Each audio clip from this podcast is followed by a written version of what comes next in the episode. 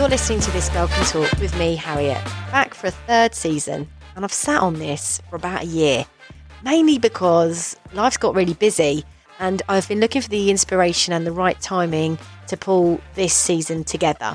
I'm going to be joined by some fantastic women in business. They're going to be talking about their side hustle or their full time work and how they got there, their biggest achievements, their tips, and actually, the common theme from all this is that there's no straightforward path when you come out of education. It's kind of a real meandering forward and back, back and forth in your career life. It doesn't matter that it's not a straight line. That's really what I want to get across. Speaking personally, I'm somebody that didn't know what they wanted to do, really lost sight after school of what I wanted to do. So I got a corporate job but soon found that that wasn't for me. Um, I just didn't think I could breathe in that environment. I just found it really suffocating. I was the person that would finish all their jobs by four and then actually sit there and read a magazine till five and not think that that was a problem until my boss one day said, We're not paying you to read a magazine, Harriet. Shall we give you some more work? Yeah, probably, probably should, yeah. Or should you have asked for more work? Yeah, probably should, yeah. That was me. Uh, I then got a job in uh, an agency in London. I thought I was just going for it, going to go and work in the big smoke.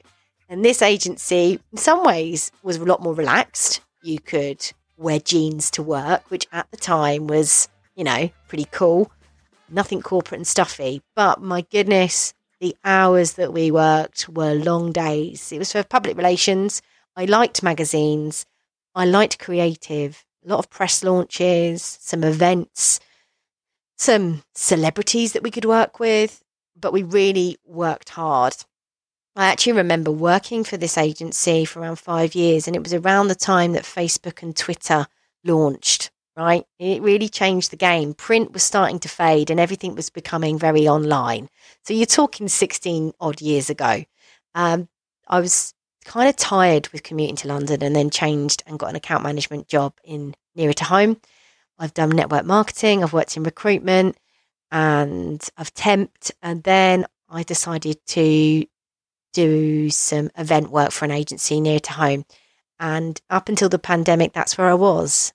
And it wasn't until the pandemic that, due to that, I took a redundancy. And now I freelance in events. And a lot of what I do all comes together um, my account management experience, recruitment experience, and PR certainly fall into. I also did some part time radio when I was 17, and by far my best job to date. And it was in the pandemic that I found my creativity and thought I'd like to get back into radio. That's something else that I pursue.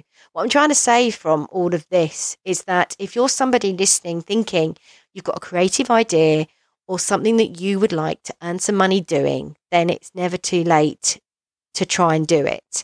There's no failing in trying.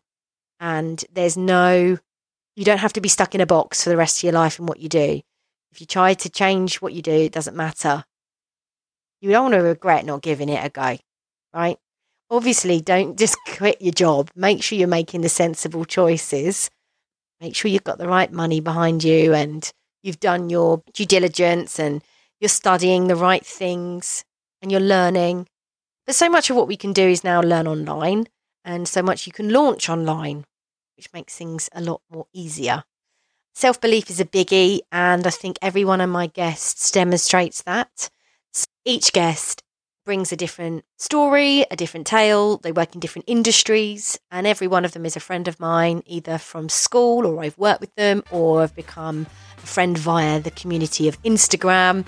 Uh, I'm very excited to put out the third season of This Girl Can Talk. So every episode will be out every Tuesday. And if you have missed any of the previous episodes, they're all there wherever you get your podcasts to go and listen and catch up. Right, that's enough from me. Enjoy.